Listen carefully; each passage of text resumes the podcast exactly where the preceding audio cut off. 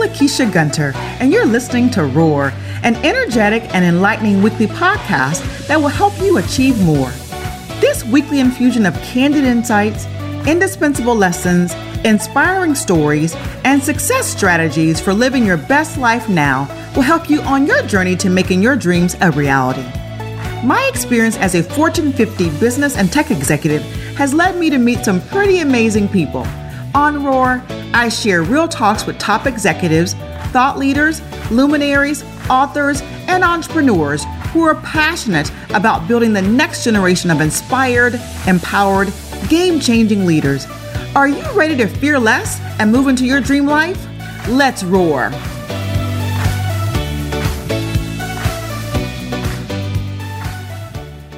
Welcome to Roar. I'm your host, Lakeisha Gunter. So, what do I mean by ROAR? The beauty of ROAR is that it's both an acronym. The acronym stands for reflection, opportunity, action, and relationships. And it's an action. We are all born with it, a hidden power inside of us. It is a fire that is often suppressed by fear. This is the month of March, and we all know what that means, right? It's Women's History Month, a month of celebrating strong, resilient trailblazers everywhere. For as long as there have been mountains to scale, there have been women who are trailblazers, resilient, creative, innovative women who've confronted challenges head on and created a better world for all of us.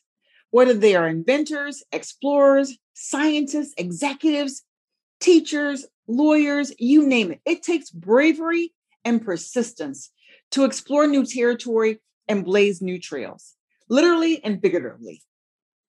And my guest today possesses both bravery and persistence. For Dr. Renee Horton, it all started with a passion and the initial desire to explore space as an astronaut.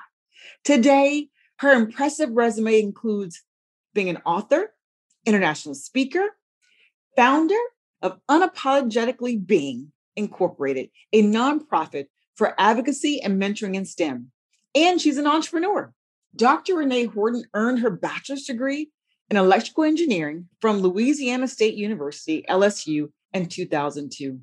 She made history by being the first, and to this day, the only African American to achieve a PhD in material science with a concentration in physics from the University of Alabama. Yes, you guessed it. She's a rocket scientist. Today, she works as a space launch system quality engineer in the NASA Residential Management Office at the Michoud Assembly Facility in New Orleans, helping to build the most powerful rockets in the history of humankind in anticipation of the 2024 Artemis mission and whatever comes after that. I am so thrilled to have her here today. So let's welcome this trailblazer to the show. Welcome, Dr. Renee. Thank you for having me. I truly appreciate it. I have been so jazzed about the opportunity to talk to you. I mean, this is Women's History Month we're celebrating trailblazing women who are just taking the world by storm. And you've been doing that from a very early age. And so I'm excited to share you with my audience and then allow you to kind of let us know a little bit about your background. So, to kind of kick us off, tell us a bit about your background, where you're from, and maybe who were some of your biggest influences growing up. So, I am born and raised in Baton Rouge, Louisiana. I am truly a Louisiana girl. Um, deep down in my soul. Um, I was just having a conversation with my girlfriend, and she was like, "You should go work in DC." And I said, "I don't like DC. I rode the train in DC, and people don't speak." And she said, "Honey, people don't speak to each other on the train." And I said, "That's why I can't live in DC. I'm a Southerner. We speak to everybody." So exactly. born and raised, I know, born and raised in Baton Rouge, Louisiana. Grew up originally in Mayfair, which is uh, which was a middle class neighborhood black neighborhood. Now that i think about it you know you don't you, you don't have the perspective of those things growing up but thinking back on them it was really you know now that i think about it it was two parent homes where parents worked and kids took vacations and not everybody was like that but the majority of the neighborhood was. I have always been one of only one or the only in going to school. They bust us into a white school and i was always one of two or or the only one. Um, so that was my norm, and I did not know that that was not normal until later. and you don't know that perspective until later in life um, as well. And growing up, though, I had a very strong Black teacher in fifth grade, Miss Florida, and um, she ain't take no stuff. Right. she was a huge influence on me because she was the she was one of those people that spoke out even in school about the transgressions and the, the inequities of blacks being educated even though we were in a white school right she wanted us to be treated fairly and um, equal. And I didn't really understand that then. I understand it now. So I'm truly grateful for how strict she was on us. And me and my brother had her in school. And then my parents divorced when I was 12 or 13 ish, somewhere around there. And we went from being a two parent home to single parent home to barely living above the poverty line. I transferred, my gifted program was moved into an all black school so I went from being one of two to one of 200, which was a very different perspective. But Black kids are mean kids.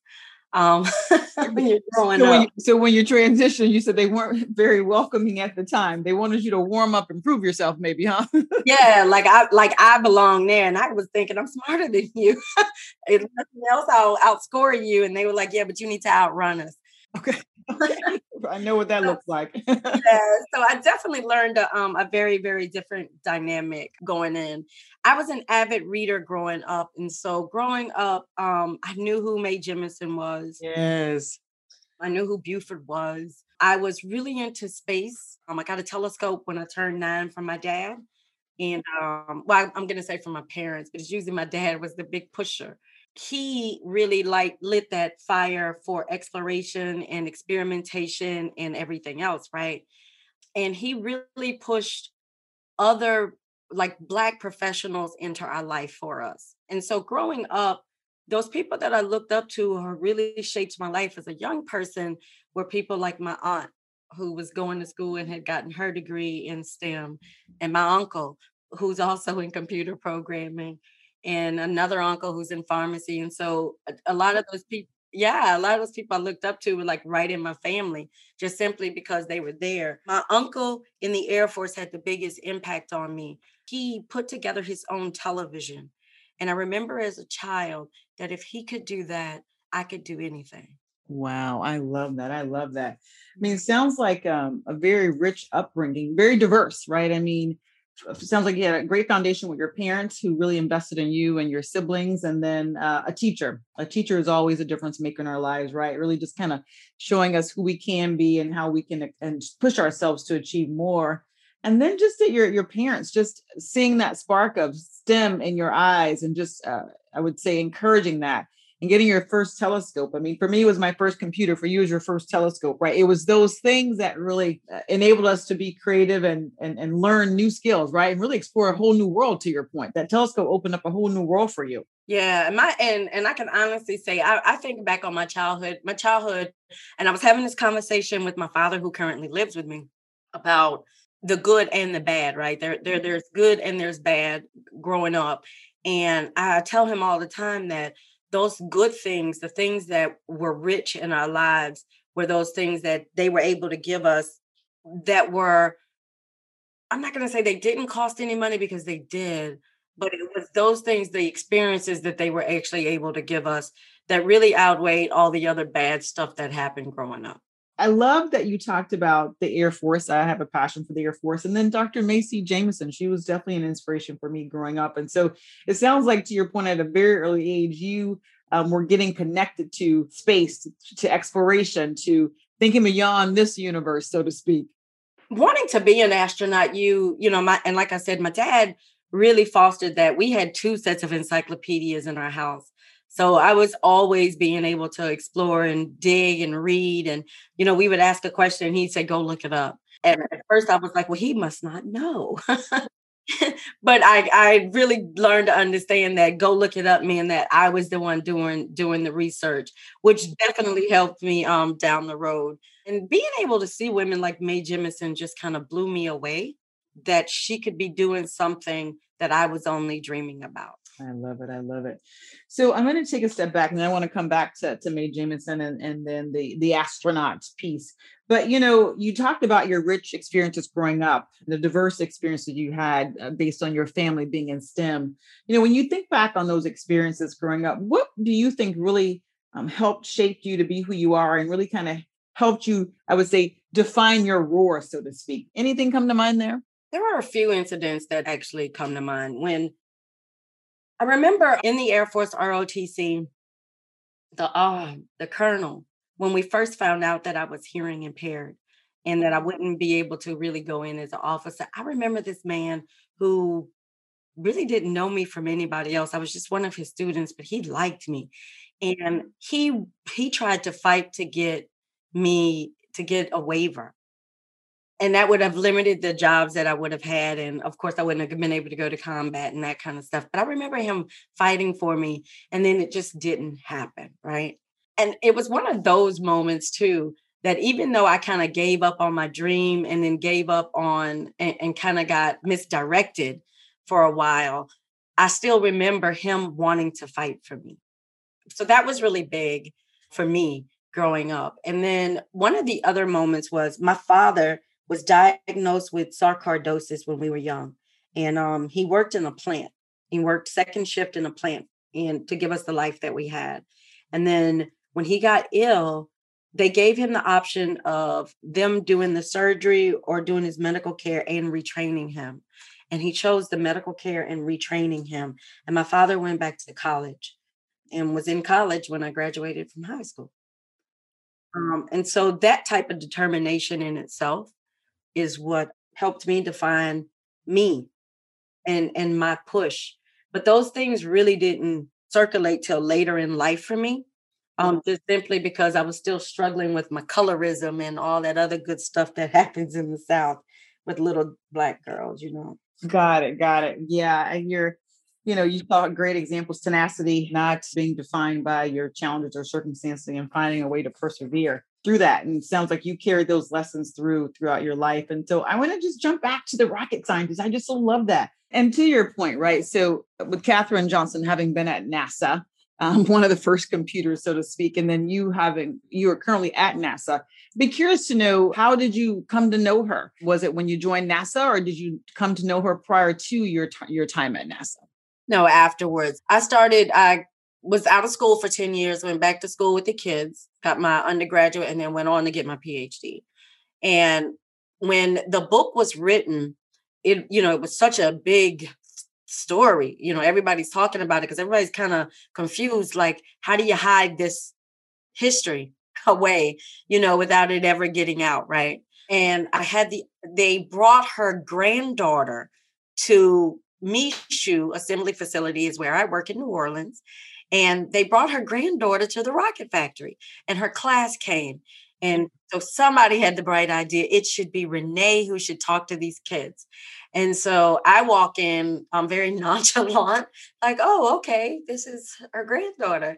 And her granddaughter and i actually hit it off like really big and we did a couple of movie premieres together because I was invited to talk at several of uh, the openings before Hidden Figures and her and I became really good friends. And then they were going to bestow an honorary degree on her grandmother. And she asked me if I wanted to fly out um, and be a part of that.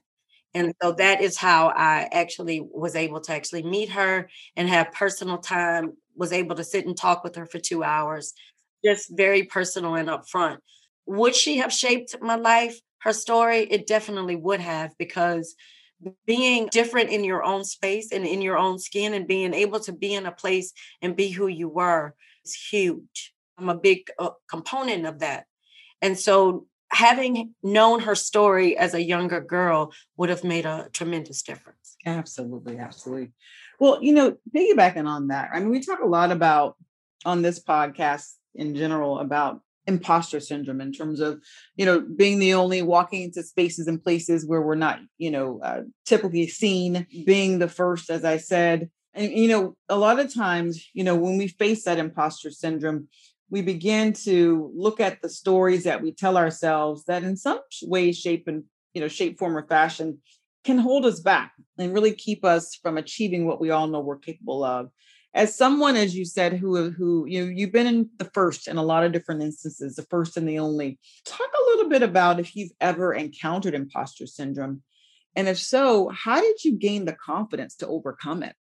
Even when we started this conversation you said how did i want to be referenced? And and it was still without renee. It was just renee right? When i first graduated i really didn't seem like a doctor. I don't know what that was supposed to be because I knew some, right? But I still didn't know them in a, um, not all of them in a personal setting. So I really wasn't sure, or, or the ones that I did know were very different from me personally. I hold true to my roots. And a lot of people are just different. I always say, well, man, they really bougie or this, but they're just very, just, just different than who I am, right? So when I first became, when I first, I, you know, I wouldn't even tell people that I had it. And then, of course, I got hired with my first job, and then everybody knew it, and everybody was like, "Dr. Horton, Dr. Horton, Dr. Horton." I was like, "Man, do they have to, you know, do that?" right. You know, I, in my brain, I was thinking they think I know everything. I don't know everything, you know. And then I would walk into meetings, and I would spend all of this time studying before, right? Like the meeting i would know what the meeting was i would know the agenda i would i would literally know everything that was going to happen and then i would be looking up all of this stuff because i wanted to be the person who knew because i didn't want anybody else second guessing that i was you know that i had earned this degree. Absolutely. Now the kicker is it was almost like one day a light bulb went off.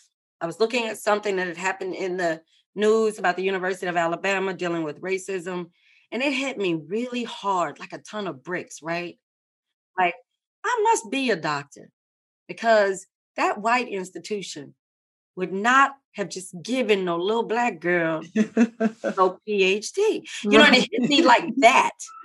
Yep. I had to have earned it, which meant that I had to, you know, possess the knowledge and the intelligence to be what I am now. And so when that hit me like that, people would laugh at me. And I started, that was became part of my little my little skit what I do when I give my talks, right? Like, yeah, I must be a doctor. So they were like, so that's how you overcame imposter syndrome. I was like, I had to actually realize that my my insecurities had less to do with my intellect and more to do with my hearing and me, me truly accepting that. And so once I was able to kind of put things in the right compartments and accept them for what they are, you know, about doing that emotional work, right? Being able to put those things in the right place, I was able to truly move past that. Um, there are times that I walk in a room and I know I'm the dumbest person in the room because it's not my topic, it's not my subject, right?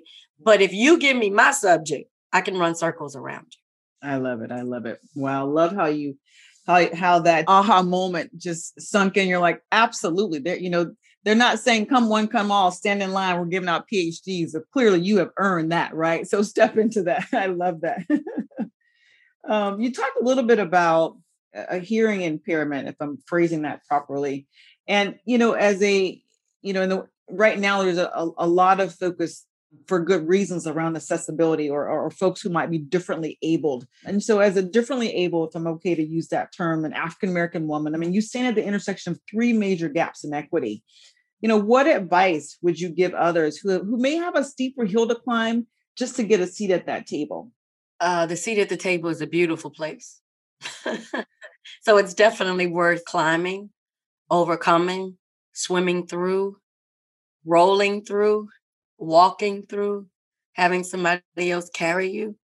I've been able to do more with my voice and my platform willingly and and uh, being here than I than I would have if I had not decided to be here. To just kind of walk in your entire truth is I think it's kind of how I see it, right? And kind of own, you know, the difference, for lack of a better term. Not even being able to walk in my entire truth, because even when I didn't totally grasp or or, or uh, walk in the disability so much being able to walk in the fact that i wanted to be at the table and i understood i had a right to be at the table. It was once i got the invitations inside that i was able to you know own the rest of it. I shrunk away for a long time uh, from my disability longer than anything else then maybe i should have because I didn't want people to think that because I got an accommodation, that is it gave me a leg up over other people. Got it. Got it. Got it. I'd love to hear your perspective. I mean, what I hear you say is for those, you know, we talk about seat at the table. I always say, you know, own the space that you occupy, right? You know, you've earned a seat at the table. And so use your voice when you get there. You know, how did you continue to pursue your dreams and not succumb to maybe any of the negative circumstances that may have been around you, not just from a differently able perspective, but just, I mean, I'm sure there's probably not very many African American PhD women rocket scientists, or maybe there's more today, and that's a good thing. But how have you navigated um, some of the challenges that you might have faced along the way to to be where you are today? I have an amazing network or tribe. I, I call them my tribe, right? Because there are plenty of times that um, I want to give up and walk away. Um, I've wanted to walk away from this for at least three years now, to just go in a space that I don't have to fight so much because I'm tired. I'm tired of the fighting. I just want to be able to bring my brain power to the table because um, I'm a really techie person. People think I'm really um, an extrovert, and I'm not. I don't mind doing the talks. I don't mind being out there, but I expend so much energy that I'm exhausted at the end. And so I wanted to be in a space that I, I can just be you know, amazing tech person and taking care of business and, you know, creating some stuff and changing some other things and making an impact on the world. And a friend of mine said, There's some little black girl out there right now that's having a, a, a tough time. And somebody ran across your profile and showed you to her. And now she wants to do what you do, or now she wants to follow her dream so my tribe is one of the most important things um, to me as far as being able to keep going and getting over obstacles and adversity, right? I remember when my advisor, my dissertation advisor told me I wasn't really making any progress under him. And come that May, he told me in February, come that May, he would no longer be my advisor and I would need to find an advisor. I was supposed to defend that December. So I was like, whoa, like, did you just do this? And he said, yes. I remember calling one of one of my mentors and um at the time and I said, I cannot believe this happened. And she said, Oh, get over it. I said, What?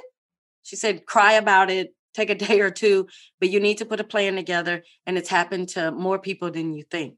So she started naming all of these people, right? Whose dissertations, their their advisors were either crazy or you know had walked out on them or some other right and i was like what the world and then she was like yeah it's a common thing she's like you're not the first you won't be the last and she was like but you still have to you know come up with a plan and so i talked to three or four people who this had happened to she gave me some other names i talked to them you know and i listened to how they recouped and how they you know uh, were able to keep going and I did the same thing. I immediately went to NASA. I started making my contacts at NASA because I was on a fellowship. And I looked around and I was trying to figure out if any of the work that I had worked on had been unpublished, was new, novel, and if it could be used, if I could take any of that work that I had already done and use it toward a dissertation. And there was another man there, Preston McGill, Dr. Preston McGill.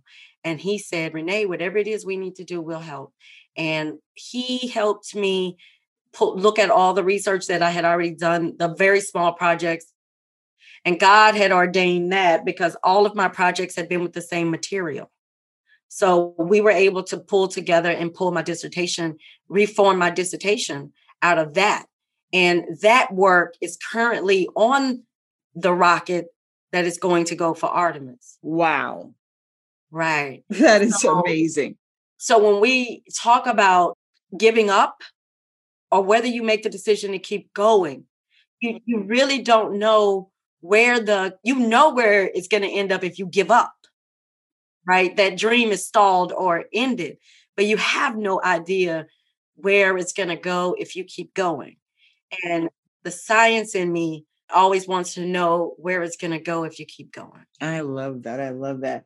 Well, that just leads me to just asking you to tell us a little bit more about what you're doing in this Artemis program. And I mean, how amazing is the work that you did for your PhD is going to land squarely on this this Artemis mission. So I'd love for you to talk a little bit more about all the cool things that you're doing there, what you're excited about. So last Thursday, we did a test fire and lit all four of our engines. I'm an engine girl right now, but for me, I was in tears when it was over with when I got to my car because I realized right then that all 11 years of my work and my career associated with NASA was on that vehicle. My dissertation is the welds that hold the tanks together and all the circular welds together. When I started working for, with NASA, I started off as a project manager and test engineer. And so we were testing the strength of the welds and their reaction to the temperatures that they were going to be operating in.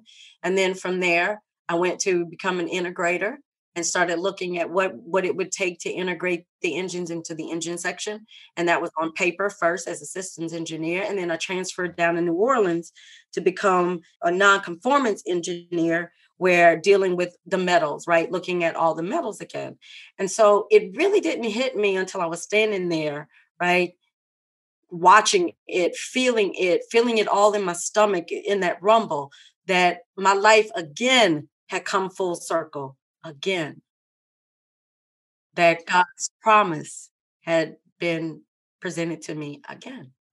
Love that. Love that. Just amazing. And so, once you finished your PhD, did you think I'm heading to NASA? Or was it, you know, hey, I'm going to maybe try something else? Or what coming out of your program, was NASA the all the destination that was always first at the top of your mind, or were you looking at some other options coming out of your PhD? NASA, NASA was my first choice. It was my, you know, my big like when I talk about going full circle. I wanted to work for NASA as an astronaut. That didn't happen because of my hearing. Dropped out of school, went back to school. It was so it so happens that my uh, master's work, uh, not my master's work, the my dissertation work was actually covered by a NASA two NASA fellowships. So so back to that full circle, right? And so finishing was at a time they had just canceled one program. And I remember being in, I was talking to one of the lawyers, and he said to me, well, let's go to the HR. And we went into HR, and I remember her introducing me. And the HR person said, Well, if you could stick around for eight months, we'll have a job for you. Right. And I'm looking like you just put 500 engineers in the workforce here. I, I won't get a job here. And I left and went back to Louisiana. I was home with my mother for 90 days. Um, this was after a 30 day stint of being homeless because I had too much pride to go home to my mom. And then I stayed with my mom 90 days ended up getting a research and development job dealing with rope and was with them less than 90 days. And NASA called and said, We have a job for you. Wow. Love it. Went back Love after it. eight months. I love it. Uh, divine uh, destiny. I just love it. It all worked together to your point, those full circle moments. Well, again, I mean, just your passion for for STEM, and I know you have a passion and a heart to give back and really kind of nurture the next generation and really their interest in STEM. And so we know for a fact today that women make up less than 30% of the STEM workforce. And you founded an organization to address that gap. Can you tell us a little bit more about the work that you're doing there and what can we all be doing to encourage more girls and young women to pursue STEM majors and careers? Unapologetically Being is a not is the nonprofit and we do advocacy work and we do mentoring. I give students direct access to me and other professionals so that they can understand that you know there are obstacles that you have to overcome. We are we are real we are very transparent and very honest about our journeys so that these kids can understand that not all of their journeys are going to be easy. All of us have had failure. Um, all of the mentors in the program have dealt with some type of failure or, uh, or other. I failed my qualifier and everybody knew it because we were waiting to see if I passed qualifier because the other young lady, the other black lady who came before me failed qualifiers and that's how she was, you know, removed from the program. My girlfriend, she could not pass her qualifiers at Brown and then ended up going to Hopkins, passing at Hopkins and becoming the first in her degree area at Hopkins. You know, and I could keep going down that list with those type of examples. In doing that, so with these students, we work with them one on one and if they are if they look like us, we work with them on how to survive and then to thrive, right? So to go from thriving at the end. We want them to be able to thrive. We want them to do it earlier because I was in survival mode for a very long time. And we don't want these students in survival mode. And then if the students don't look like us, we teach them how to be advocates. We teach them mm. effective ways to be advocates and to be able to understand the necessity of them bringing somebody else to the table that does not look like them. Love it. Love it. That's so awesome. Well, I know, you know, just building on top of that, I know you're an author. So tell us a bit about some of the books that you're you've written and the inspiration behind them. I always kind of cringe at this question simply because the book was a joke. And it has made this huge impact now. And it's in the school systems here in Louisiana and Mississippi. I, I, you know, I I just dropped off a set of books at the preschool for Mississippi today and I'm just always blown away. And I was telling them, they were like, Well, do you do these readings? And I was like, Yeah, I just did a virtual reading with the school in uh, Indiana, Indiana uh, School District 204. And they had 1,300 logins. Wow. Into the, the, the Zoom with some of the classes having kids in the class. Wow. The kids put in almost 2,000 questions in the question and answer. What? Yeah, it was crazy. Like I was like, I can't field all the questions. And then so another teacher was going and kind of grouping them together because they were asking pretty much the same questions because I had never answered it. So there were a lot of duplicate, but literally that's how engaged they were. And they talked to me all the way up until the, the school bell rang and they had to leave. And I realized then when I was telling that story today, my true impact with this book that I viewed as a joke to begin with. I always said I wanted to change the face of STEM. I wanted the when kids Google scientists that more than just a white male came up. And when I got the character, it was a joke because I was like, I want an avatar. And then I was like, no, I want a bit emoji. And my girlfriend was like, well, you could get this. My friend did me one. And then I got this character done, and my son goes, that's an avatar not no Bitmoji. I was like, well, I have it now. And then I was putting it everywhere. The character, you know, the little science character, which is me, and that character was going everywhere. It was on one of my presentations. And somebody said to me, Hey, what are you going to do with that character? Is it going to be in a book? And I stood there for a second and I said, Yeah, it's going to be in a book. And then they said, Well, when does the book come out? And I said, Yeah, the book comes out next year we're working on it now. And they were like, okay, great. And I went, wow, like I'm about to write a book. And then so I sat down and, you know, started going through the process, started working with some other folks, some more uh, educational folks and things like that to kind of figure out what we wanted to do and how we would do this. And boom, the book was born. And I released the first, I was serving as president of the National Society of Black Physicists. And I released the book after I came out of office because I didn't want anybody to accuse me of using the office for my gain. So we held the book for six months. The book was finished midway through my term. We held the book for about six or seven months and then released it the day they voted in another president. They voted in my the person who was going to take over. We had a 90 day crossover period, but we released the book the very next day. And then what happened was I would travel to places with this book and I would either teach high school kids how to do outreach with the book or I would read to, you know, smaller kids. And then a, an award winning teacher from New Mexico came on board and she aligned all the rest of the books to the um, next generation science standards. Wow. Amazing. That's huge. That is huge.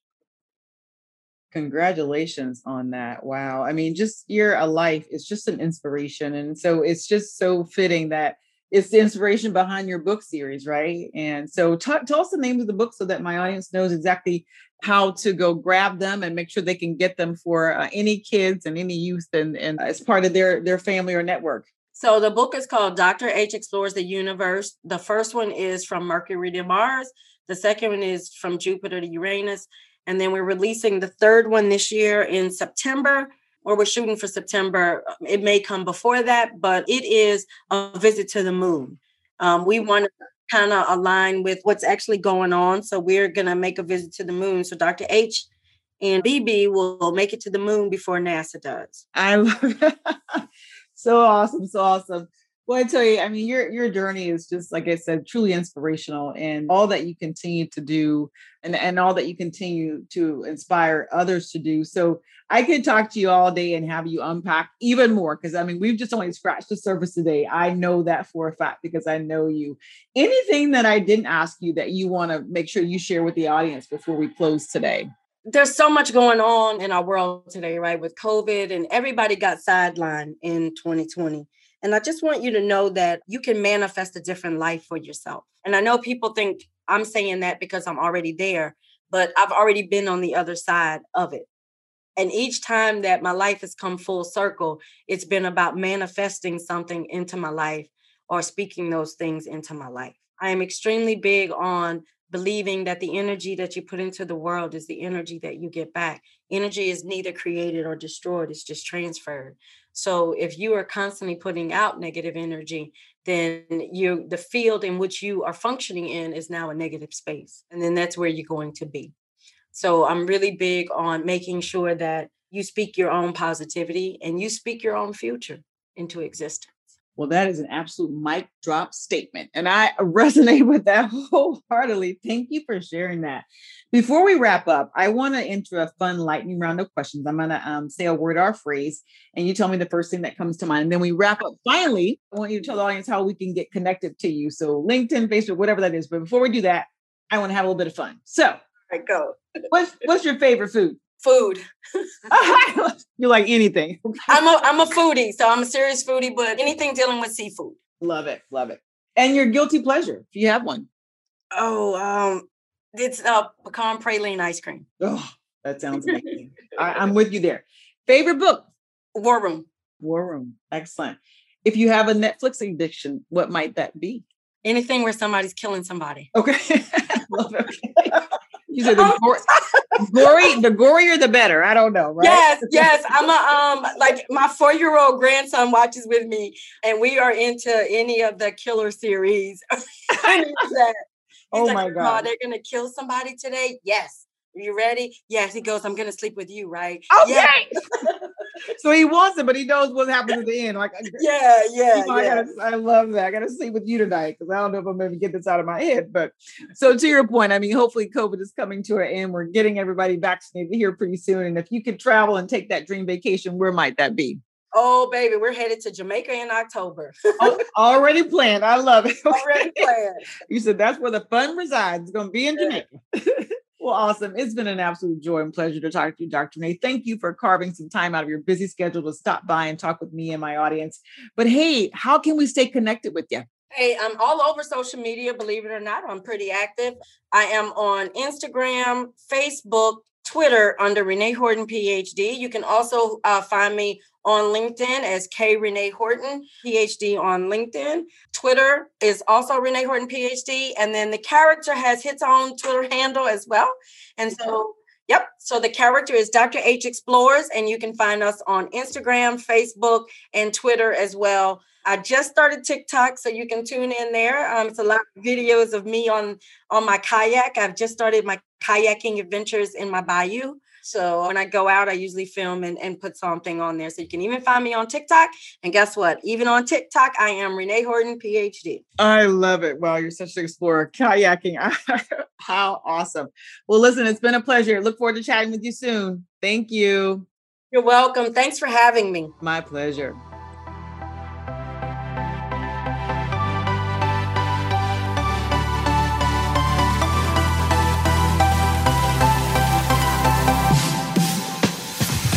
For listening to this week's episode of Roar. Tune in next time for more awesome talks with people at the top. Don't forget to subscribe and share so you're the first to know when our newest episodes are available. Until next time,